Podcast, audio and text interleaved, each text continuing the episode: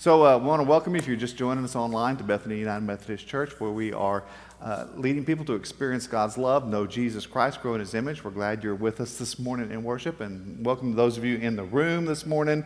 Uh, we're going to be talking about dying to wake up this morning. And as I start this, I want to remind you this was a quote I used earlier in the year uh, from my friend J.D. Walt, and it's just one that's kind of stuck with me. Uh, the biggest obstacle to spiritual awakening is that we already think we're awake. And the first time he said that, it really, it really hit me, and I thought, whoa. Because, you know, my, my first thought is, do I think I'm awake when I'm really not? And, and what are we doing? And, and they talked about how some of us are sleepwalking through our lives. And, uh, you know, by the time we realize what's going on, it's, it's, it's kind of too late. Now, now, I don't know if you have anybody in your family that sleepwalks. Uh, our daughter sleepwalked when, when she was younger. And the first couple of times, it kind of, it took us a little while to figure out what was going on because she would come in and, and look normal. I mean, it wasn't like she had some funny look on her face or anything. She would come in and start talking to you, make perfect sense.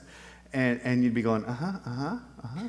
And, and once in a while, she would say something that would give you a clue, you know, that it wasn't quite, that, you know, things weren't quite lining up. Uh, like, uh, you know, there's a computer in my room or something when you knew there wasn't a computer, so that would be your clue. But, but, but other times she would do it, and, and really the only way you knew if she was sleepwalking was the next morning I would ask her a question about it. And if she remembered it, I knew she'd been awake. And if she had no memory at all, I knew she was sleepwalking.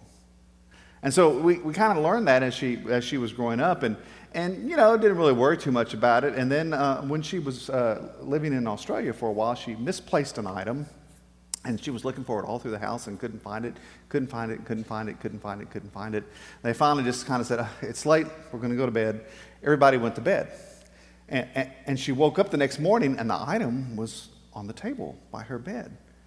And she thought, Wow, wh- where'd that come from? And all of her friends that were sharing the house said, Well, you went down last night to the garage and got it out of the glove box of your car. And she had no memory of that. And then we all kind of thought, uh oh, whoa, wait a minute. Everybody thought she was awake, and she went down to the car. What if she had gotten in the car and driven off? And, and we begin to kind of be afraid of, you know, well, what if, you know, what if? What, what if you sleepwalk to the point of death?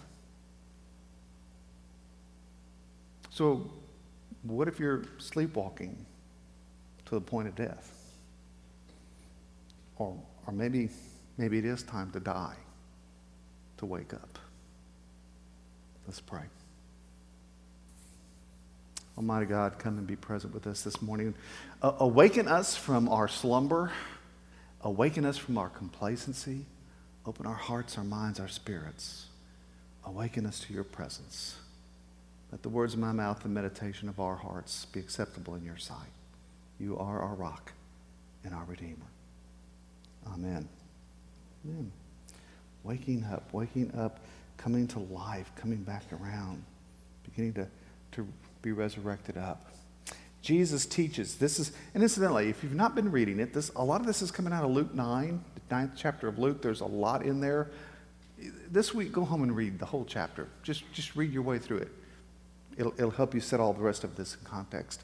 But Jesus is teaching, and he says to them, Whoever wants to be my disciple must deny themselves and take up their cross daily and follow me. This is the, the simple recipe Jesus gives his followers. Here's the three things you have to do. Here's the three things you got to do deny yourself, take up your cross daily, and follow Jesus. Those are the three things. And that sounds real simple until you start to think about that. Because we live in the land of, you know, take care of number one, right? Me first. I, I, am you know, right? And, and he says, no, no, no. Deny yourself. Deny yourself. You're not number one anymore. Put yourself in the back seat. Let someone else be number one in your life. Set aside the things you long for. Set aside the things you're dreaming about. Set aside the, set aside the things you're planning for. Deny yourself. That, that, that is so countercultural to the world we live in that I think it's even hard for us to grasp just how far that goes. Take the things I think of, the things I long for, my, my concepts about what should be happening, all that, to set all of that, kind of move that onto the back shelf and, and say, I'm going to set that aside for a while. And then take up your cross daily. Now, in Matthew's gospel, it just says, take up your cross. Luke remembers Jesus saying, take up your cross daily. It's a little different in Matthew's gospel. It has a little more of the sense of, of kind of a, a final great one act kind of thing. But in Luke's gospel, the sense of this is every day. Every day, pick up your cross. This does not mean, this does not mean, picking up your cross does not mean uh, drinking your coffee without sugar or milk in the morning. That's not what he's talking about. It does not mean skipping Starbucks. I mean, we're not talking about minor stuff here. He said, take up your cross. You know, take, take this burden upon you that is going to be difficult at times or, or might even seem counterintuitive to you. Take up that which leads you in the path of sacrifice. And then follow Jesus. It, it, it is so countercultural sometimes, I think, that we, it's just almost impossible for us to get our heads around that. But, but this is what Christ calls us to. And as uh, uh, somebody has said, you know, when he says this to his disciples, what he's literally saying to them is, you know, you, you got to die in order to live. You got to die in order to live. And a matter of fact, he, he, he makes that pretty clear, doesn't he? In his teaching. Whoever wants to save their life will lose it. But whoever loses their life for me will save it. What good is it for someone to gain the whole world and yet lose or forfeit their very self? Now, when Jesus said this, do you know his audience was sitting there going, hmm. Because you know, when people say these things, we're always thinking about who, he's ta- who are they talking about, right? Isn't that right? I mean, people say, oh, is he talking about me? Is he talking about somebody else? But for Jesus' audience, they had a wonderful example, didn't they? All they had to do was look at King Herod. King Herod had it all built fabulous palaces and fortresses, had wealth, immense amounts of wealth, had tremendous amount of power. And yet he, he lived in this place where he was so afraid of everything and everyone around them that he was having his own family killed, executed, so that they could not threaten his rule. And toward the end of his life, as he slowly lost his mind due to uh, various diseases in his body, he was all alone and isolated and terrified. What good is it for someone to gain the whole world and yet lose or forfeit their very self? Yeah, they knew someone like that. Whoever's ashamed of me and my words, the Son of Man will be ashamed of them when he comes in his glory and in the glory of the Father and of the holy angels. That has always been one of the more troubling passages in Scripture to me. I don't know if you've ever been there. Have you ever been somewhere where you felt, Jesus really wants me to say something at this moment, but you don't do it because you're afraid of how people will react? You're afraid of rejection? You're afraid of offending people?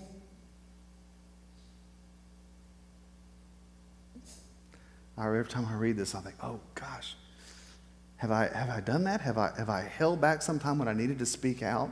Because I was afraid of what might happen? Have I sometimes not, not spoken out because I thought that, oh gosh, people are going to think I'm an idiot, or people are going to think I'm dumb, or people are going to think I'm out of touch?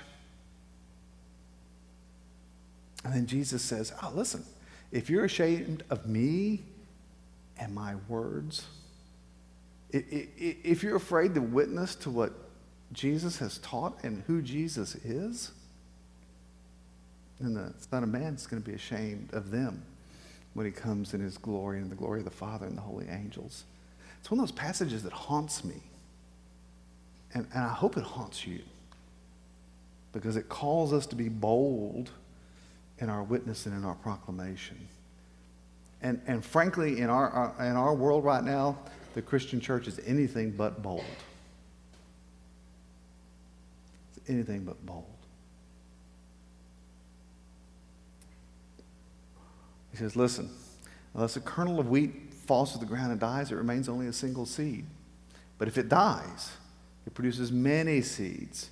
Anyone who loses, loves their life will lose it, while anyone who hates their life in this world will keep it for eternal life. This, this kind of counterintuitive thing, you know? I mean, if you really want to see your life expand, if you want to see it multiplied, if you want to see it, you know, bear fruit, you, you got to be willing to lay it down. Mean, it goes back to this little piece I, I used earlier in the year when I talked to you. I said, you know, awakening is not achieved by effort. It's received by surrender. And that is so opposite of what we learn. I mean, I wasn't raised that way. Was you? Were you? I mean, I was raised. You, you try hard, you learn hard, you prepare, you do all this. You, you make your way. And, and then you encounter Jesus who says, wait a minute. that may work okay for your job or some things like that, but the, when it comes to your faith and your spiritual life, uh-uh. Uh-uh. It's, it's not about your effort. It's about your surrender. And I don't know about you, but that, that continues to be for me one of the most challenging pieces of awakening into the life of God and the Spirit that I run up against. Now, I, I'm, I can't make that happen. I just have to be open and allow it to happen, to let God do this in me. And that's a challenging thing in my life, and, and I suspect in yours as well. It's a challenging piece. What makes it possible is this I have to trust that God has my best interests at heart, right?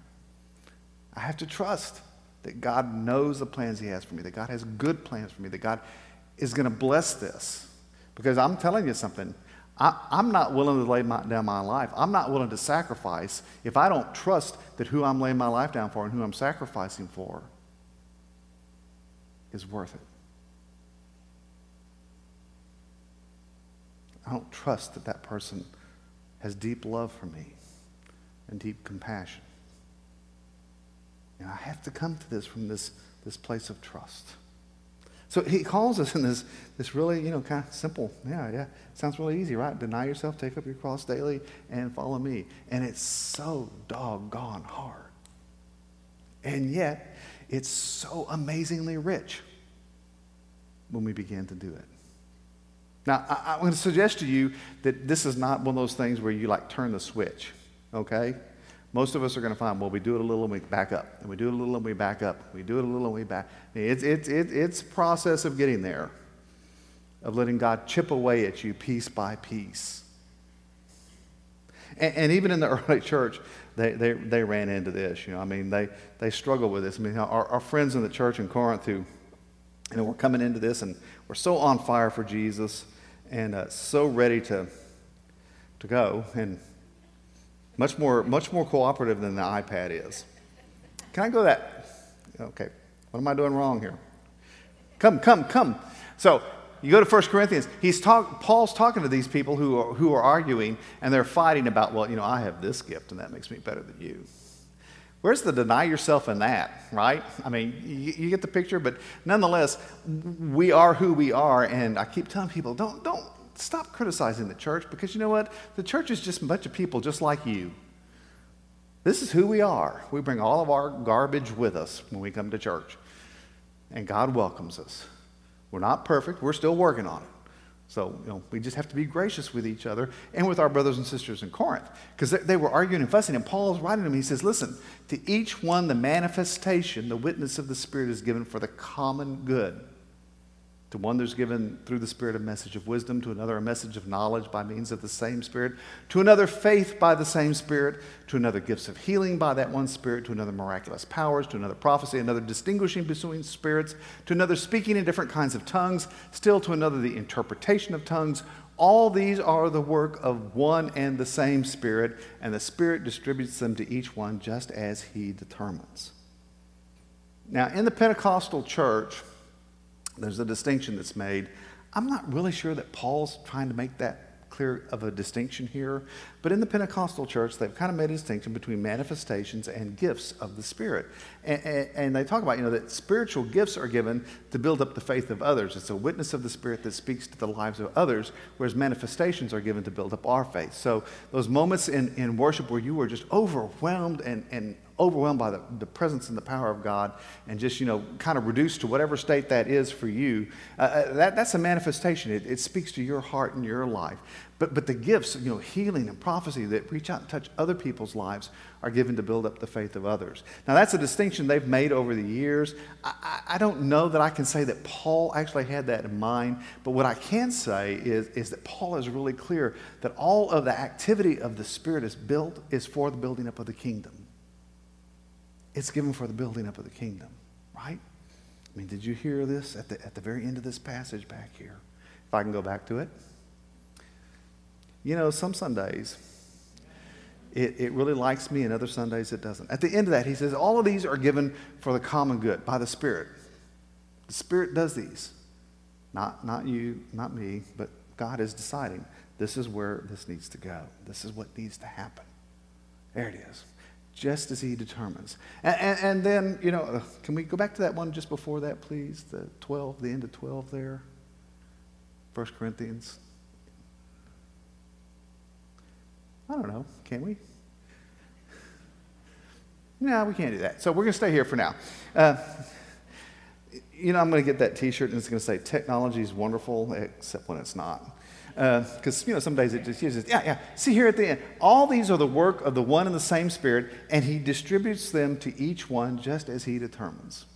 You know, the Spirit does all of this. It, again, it's not achievement, it's not effort, it, it, it's surrender, but the Spirit is working to do this for the purposes that God determines and for what God is trying to do, for the witness of God, for the inbreaking of the kingdom of God. And the Corinthians struggled with it just like we struggle with it. And e- even the disciples at times had a hard time with this. I mean, they, they wrestled with this. They had these amazing moments in their life, and they still didn't quite know what to do with it. Now, let's see if it'll go to it. Can we go back to the Luke there? And then I'll, I'll try to go in order so maybe I won't mess it up. Uh, so we go back to the Luke, and, and, and about eight days, now, notice we're still in Luke 9. Got this?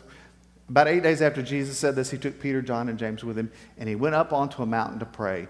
As he was praying, the appearance of his face changed, and his clothes became as bright as a flash of lightning. Two men, Moses and Elijah, appeared in glorious splendor, talking with Jesus. They spoke about his departure, which he was about to bring to fulfillment at Jerusalem.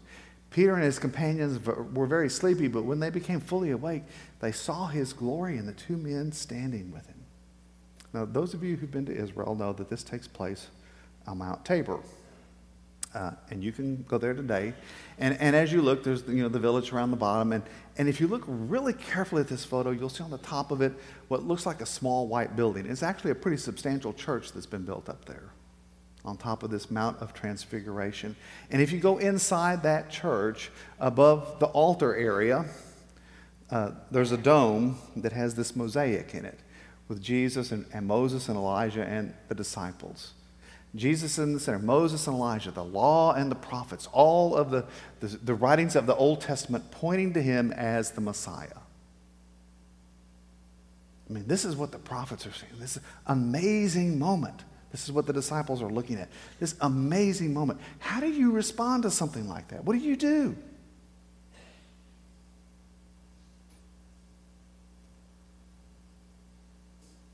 Yeah? Mm-hmm. Next slide. As, as the men were leaving Jesus, Peter said to him, Master, it is good for us to be here. Let us put up three shelters one for you, one for Moses, and one for Elijah. And then I love Luke's comment. He did not know what he was saying. Thank you, Peter.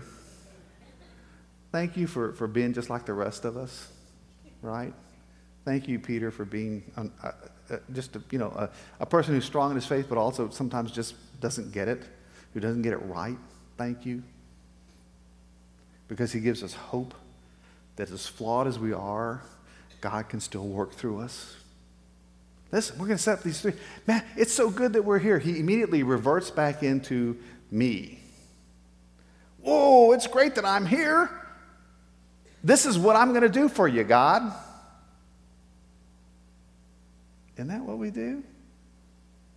We have our amazing moments in life where we encounter God, and our first response is often we want to take charge of that moment. We want to own it. We want to shape it. We want to decide what to do with it. And while Peter was speaking, a cloud appeared and covered them. And they were afraid as they entered the cloud. And a voice came from the cloud saying, This is my son, whom I have chosen. Listen to him. And when the voice was, had spoken, they found that Jesus was alone. And the disciples kept them to themselves and did not tell anyone at that time what they had seen. oh, we're going to do this for you, God. And God says, Stop. This, not you, this is my son. He's the one I've chosen. Listen to him. Listen to him. Surrender. Give up. Receive. Submit. And the disciples are so blown away at that point, they leave and don't say anything to anyone because suddenly it's all changed. It's all changed. Here's the message of that it's not about me, it's not about you, it's about Jesus, right?